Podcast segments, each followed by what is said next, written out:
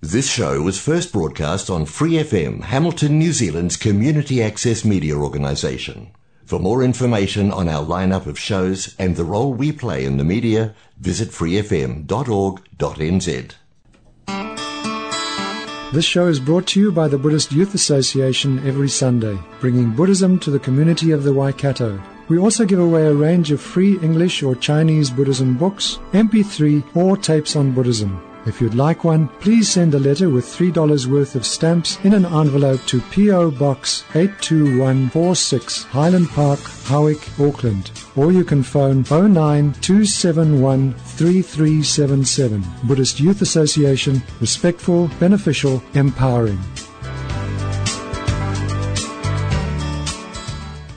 Hello, welcome to the program and thank you for joining us today.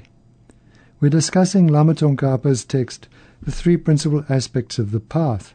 The text is relatively short, just 14 verses, but it covers a vast ground on a Buddhist path. So although we've only gone through a few verses, we've taken quite a few programs to do so. I'm going to read the verses again now just to place us in context as we move on. I bow down to the venerable spiritual masters.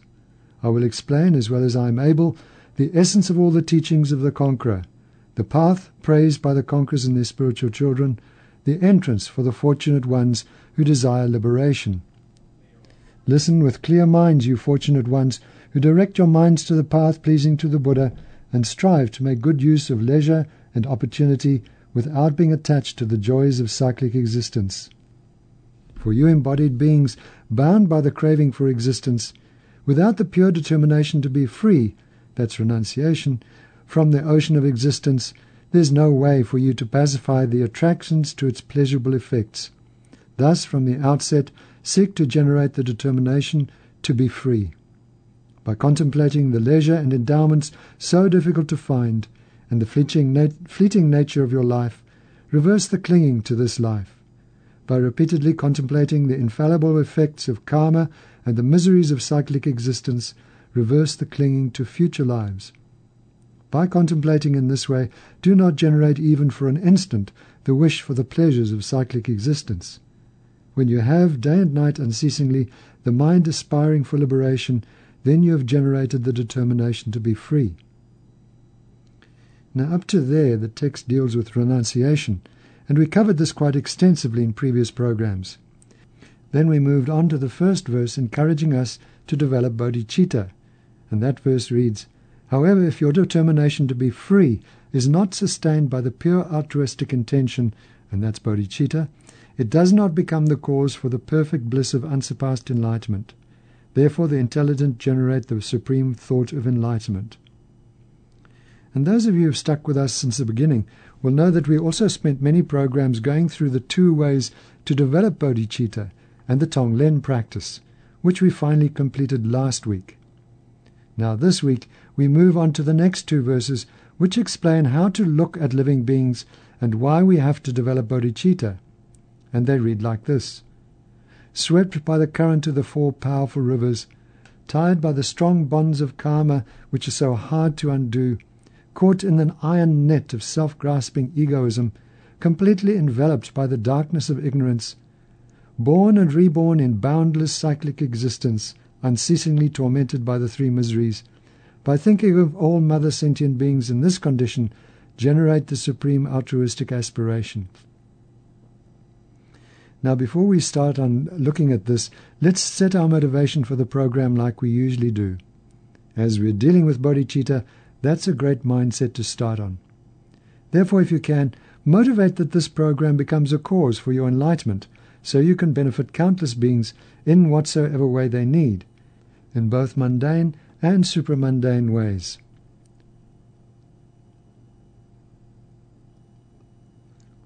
Thank you.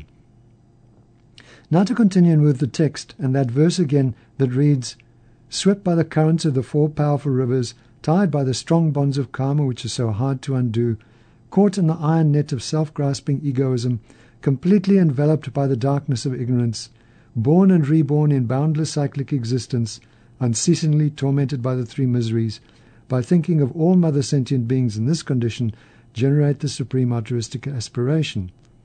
That's quite a vivid image, don't you think? And Tsongkhapa must have really wanted us to understand the dire situation that we and other sentient beings are in. Swept by the current of the four powerful rivers. Here he's referring to the four cause rivers and their four results, as we take life again and again in cyclic existence. In his commentary, Gelek Rinpoche says that the four causal rivers are attachment, wrong view, ignorance, and desire, and the four resultant rivers are birth, sickness, aging, and death. In his commentary, Geshe Sonam Rinchen calls the rivers torrents and writes, The torrent of ignorance consists of obstructions which can only be eliminated on the paths of seeing and meditation.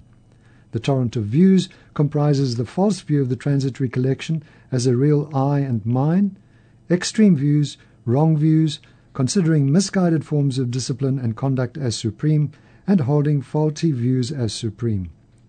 The torrent of desire includes all disturbing attitudes and emotions other than ignorance and misleading views that are associated with the desire realm. Finally, the torrent of worldly existence, what Gelek Rinpoche calls attachment, consists of the disturbing emotions associated with the form and formless realms. These causal torrents sweep living beings along like a stick in the strong current of a river and lead to the resultant waters of cyclic existence made turbulent by the irresistible currents of birth, sickness, aging, and death. And there's quite a bit of jargon there, and for those unfamiliar, it might all sound quite complicated. So let's examine this in a bit more detail. When talking about the torrent of ignorance, Geshe Sonam Rinchen particularly means self-grasping ignorance. Now, in his book, The Path to Enlightenment in Tibetan Buddhism, Geshe Loden writes that there are many types of ignorance, but this is the one that grasps at people and things as being self-existent or having an inherent existence. He writes, From the self-grasping ignorance, all other delusions arise, and thus contaminated actions are accumulated and cyclic existence perpetuated. Contaminated actions refers to actions that are contaminated by motives based on afflictive emotion. For instance, a farmer might raise a sheep very well, from lamb upwards, for the sole purpose of eventually killing and eating it. Any action the farmer does for the sheep may have the appearance of caring and nurture, but it is contaminated because of the harmful intention. By doing such actions, we just place negative imprints on our minds, and through those we will have to take yet another unsatisfactory and suffering rebirth. And all those rebirths, because of our familiarity with harming other beings for our own deluded happiness, we will commit those types of actions again and again. Through that, we experience more negative rebirths, and the cycle continues. Geshe Loden then goes on, until you eliminate the self-grasping ignorance by correctly perceiving the emptiness of inherent existence of the self and phenomena, it's not possible to permanently remove other delusions. However, by practicing the wisdom perceiving emptiness and thus overcoming this basic ignorance, all delusions are completely and permanently ceased. We can temporarily suspend delusions through applying their antidotes, but we cannot completely eliminate them until we experientially see the nature of reality. For example, Shantideva gives us all sorts of techniques to practice and develop patience and not give in to anger. We can use these techniques to the point that our mind stays relatively calm in just about every situation. But we cannot guarantee a complete banishment of irritation from our mind until we fully understand the wisdom realizing all phenomena are empty of inherent independent existence. Geshe Loden uses the traditional analogy of a tree, a sharp axe, and a steady hand. He writes, If we want to kill off a large oak tree, we could start by trimming its leaves and pruning the outer branches. However, without a great and constant effort, the branches and leaves would just keep growing back. By using a sharp axe to cut the tree at its roots, though, it will be killed off forever, and no more effort will need to be applied. The great tree of cyclic existence continues to grow more leaves of suffering from the branches of karma and afflictive emotions. However, if we cut its root of self-grasping ignorance with a sharp axe of wisdom, wielded by the steady hand of concentration, we will kill the tree of cyclic existence forever. The real opponent to ignorance is developing the wisdom perceiving the true nature of phenomena, the emptiness of inherent existence. The Mahayana tradition speaks of five paths of meditation. That's accumulation, preparation, seeing, meditation, and no more learning. The path of accumulation is the beginning of the practice when a person has a strong desire to free themselves and others of suffering, and also develops a powerful renunciation of worldly life. With such a desire and renunciation, the person then starts to meditate on the path to enlightenment and gathers lots of positive potential by doing positive deeds and purifying negative karma. Then, on the path of preparation, a meditator will meditate and analyze the nature of reality, primarily through reasoning. Now, usually, the meditations are for a limited time and lack complete clarity. The person will have an understanding of the concept of selflessness or emptiness and know that is what will overcome suffering, but he or she won't have a direct perception of selflessness or emptiness. So, someone on the path of preparation works towards gaining this direct perception. Now, when we reach the path of seeing, we will have a very powerful meditative concentration, which we focus on the nature of reality. Through meditating with this focus again and again, we will come to a direct perception or realization of selflessness or emptiness. When our realization of the nature of reality is total and complete, we will be free from cyclic existence and all our suffering, because due to our understanding of the nature of reality, we will no longer experience any negative emotions. In his commentary, Losang Samten notes that there are various levels of subtlety regarding ignorance of the nature of reality of the self. He first describes an intellectual grasping at the self, and then an innate grasping at the self. The first is caused by culture, education, environment, and so on. The second, the innate grasping itself, arises from what he calls deep internal habituation, and it is fundamental to all sentient beings. Now, on the path of seeing, we purify and rid ourselves of the intellectual grasping, but the innate grasping, while reduced, still remains to a certain extent. Eventually, on the fifth path, the, ma- the path of meditation, we will free ourselves from this completely and become a Buddha. Losang Samten writes, in Mahayana, the root of suffering is seen to be the belief that the self and other phenomena eh, inherently exist, which is a more subtle form of ignorance than either of the other two. Within the path of seeing, an understanding of emptiness is gained, which reduces the idea that the self or other phenomena exist independently, and the coarse level of delusions are cleansed. Within the Mahayana, it is asserted that wisdom is insufficient to purify the subtle imprints of delusion, which require the additional element of bodhi mind, and that is bodhicitta, together with various degrees of wisdom to reach levels much more profound than achieved on the path of seeing. So this might give you some understanding of what Geshe Sonam Rinchen was talking about when he said the torrent of ignorance consists of obstructions which can only be eliminated on the paths of seeing and meditation.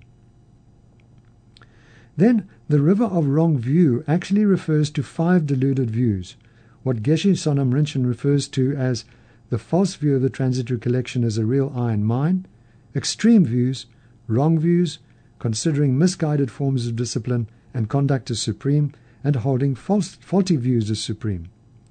Let's briefly look at what all this means. Firstly, the false view of the transitory collection is a view that looks at the five impermanent aggregates, the four elements, the 18 constituents, etc., that in Buddhist parlance make us up, and attaches onto them a permanent, independent, and inherent self. Now let's just take the aggregates as an example. We consist of form, that's our body and all the forms we interact with. Feeling, which is pleasurable, non pleasurable, and neutral feelings. And discrimination, which refers to knowing how things differ from each other. That's three. Then we're also made up of what we call what are called volitional factors. And these are all the other mental factors we have, such as diligence, laziness, and so on. 51 of them in all, minus feeling and discrimination, which are seen as special. And finally, The fifth aggregate is consciousness.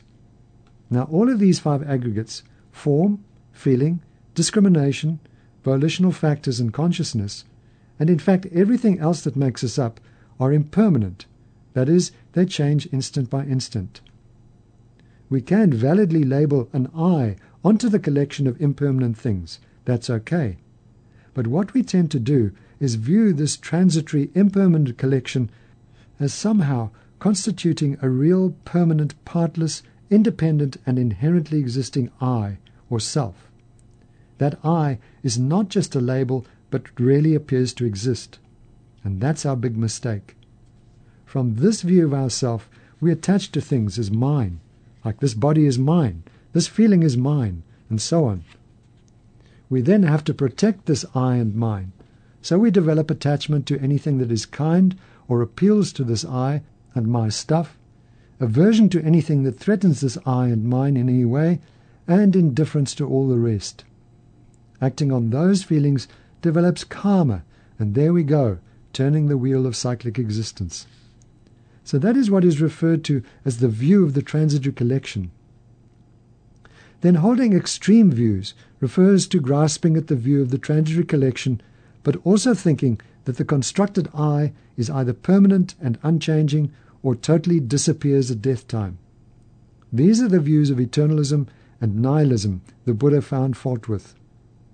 Geshe Loden writes that the extreme of permanence sees the self as permanent and unchanging, while the extreme of nihilism sees the self as utterly non-existent and thus lacking even conventional existence.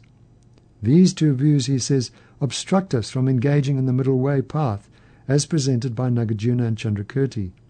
Then what Geshe Sonam Rinchen calls wrong view is defined in Geshe Loden's book as a deluded view that denies the existence of something that does exist, such as the law of cause and effect, or affirms the existence of something that does not exist, such as Ishvara being the creator of existence.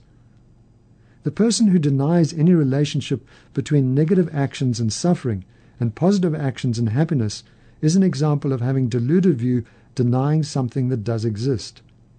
The person who firmly believes that sacrificing chickens gives him spiritual power is an example of having deluded view affirming something that does not exist. If you ask such a person why sacrificing chickens is beneficial, he will have no satisfactory answer. Well, of course, from their own perspective, such people will find killing chickens to be beneficial, and the reason they give will no doubt satisfy themselves, even while being unsatisfactory to Buddhists.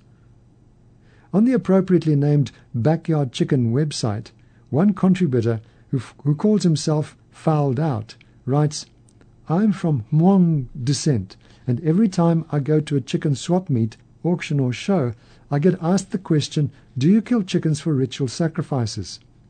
So here is the truth about chickens in my religion and culture. Yes, we do kill chickens for ritual sacrifices, but in a good way. Some rituals held just need a chicken, but not killed. Chickens are not the only animals being sacrificed pigs, cows, goats, uh, and very, very rarely dogs. The chicken is one important animal in our culture, highly revered. There's a ritual called Hu Pli, which means calling of the lost soul.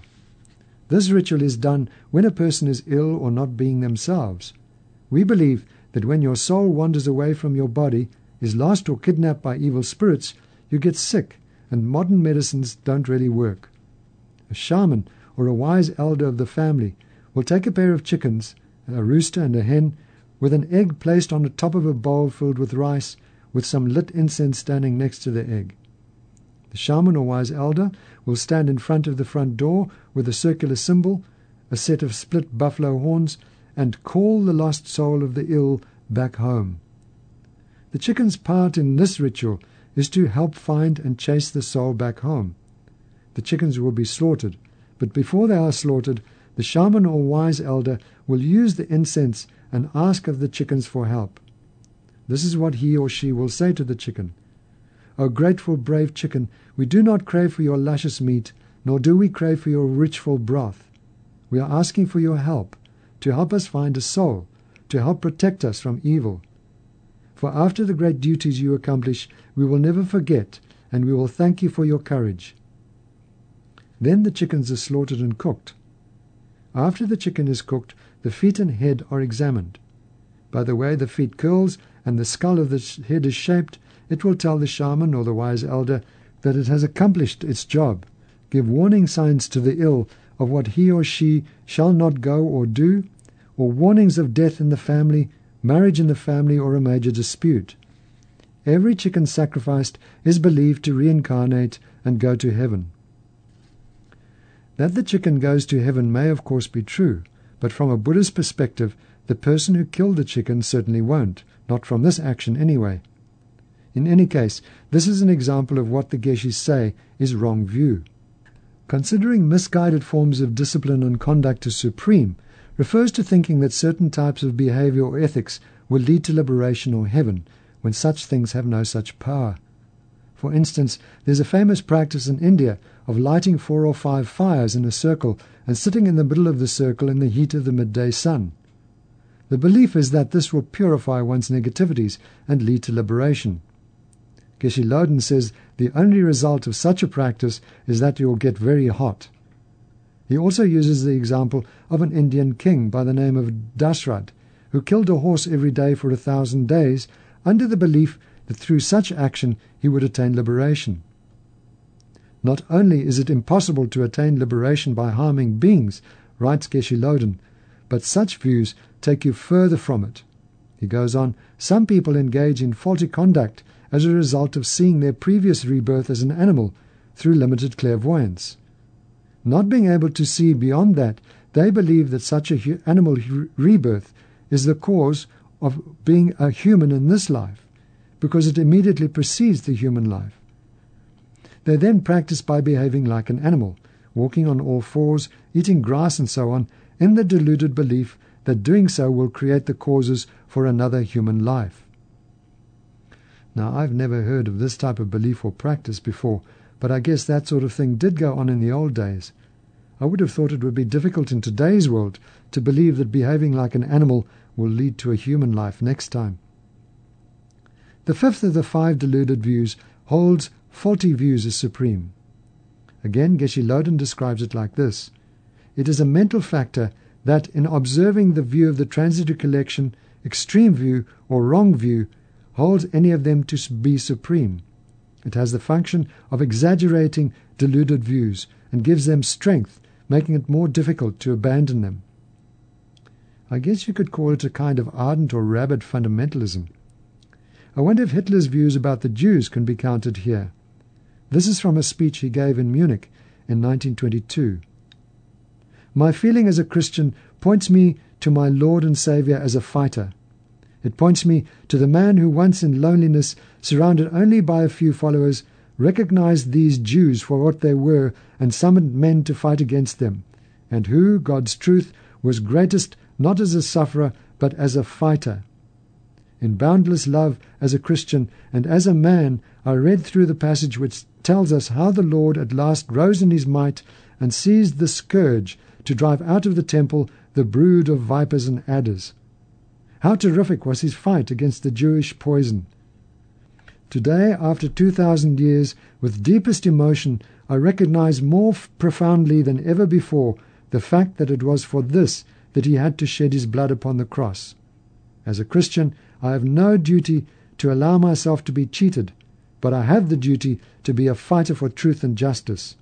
And as a man, I have the duty to see to it that human society does not suffer the same catastrophic collapse as did the civilization of the ancient world some 2,000 years ago, a civilization which was driven to its ruin through the same Jewish people.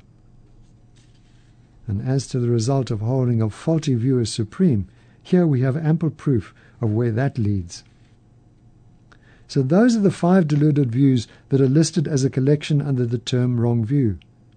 Now, just to return for a reminder to Geshe Sonam Rinpoche's explanation, remember he writes, The torrent of ignorance consists of obstructions which can only be eliminated in the paths of seeing and meditation, and we've discussed that. Then he writes, The torrent of views comprises the false view of the transitory collection as a real I and mine, extreme views, wrong views, considering misguided forms of discipline and conduct as supreme, and holding faulty views as supreme. And we've just completed looking at that. Now he goes on. The torrent of desire includes all the disturbing attitudes and emotions other than ignorance and misleading views that are associated with the desire realm. As humans, we're very much involved in the desire realm, so you can think of all the disturbing attitudes and so on that we encounter throughout our lives. Actually, the Buddhist texts say that we can experience an infinite range of negative mental factors, but Buddhist psychology particularly lists six root mental factors or delusions and 20 secondary factors. It also lists four changeable mental factors that could be virtuous or non virtuous. The six root non virtuous mental factors are, of course, attachment, aversion, ignorance, pride, doubt, and wrong view, while the secondary factors include rage, resentment, concealment, jealousy, stinginess, and so on. Geshe Sonam Rinchen says, apart from the main two of ignorance and wrong views, the torrent of desire includes all of these.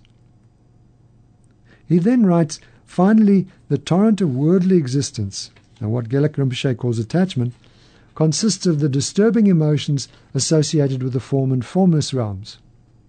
In explanation of this, Geshe Loden writes in The Path to Enlightenment in Tibetan Buddhism, the gods of the form and formless realms live very long lives filled with bliss. They encounter nothing that we humans would regard as suffering, but their suffering is the subtle, pervasive suffering of having the conditioned aggregates conditioned by ignorance and karma. Because of this, they do not have the power to retain their high status forever and eventually fall back into the lower realms. So the attachment we're talking about here is subtle and still involved with grasping and attaching to an independent and inherently existing self. It's as though all the negative imprints have become latent, but not disempowered. Geshe Sonam Rinchen then concludes his analysis with These causal torrents sweep living beings along like a stick in the strong current of a river and lead to the resultant waters of cyclic existence made turbulent by the irresistible currents of birth, sickness, aging, and death. In other words, due to these causes, we cycle endlessly through samsara, from one type of existence to another, always being tossed about in the throes of birth, aging, sickness, and death. Now, each one of these is described as suffering, although in the West we generally believe that the womb is a safe, warm, and pleasant place we can snuggle into for nine months. However, Buddhism sees it differently. However, we can't go into that right now, as our time is up, and we must once again part. We'll continue the discussion on birth, sickness, aging, and death next week if I'm still alive. But until then, thanks for bearing with us today, and I hope you'll tune in again next week. Please remember to dedicate any positive energy from the program to the enlightenment of all living beings. Thank you, and goodbye. Thanks for listening to this Free FM podcast. If you want to hear more content like this, you can support Free FM via Patreon. Head to patreon.com slash freefm89 to find out more.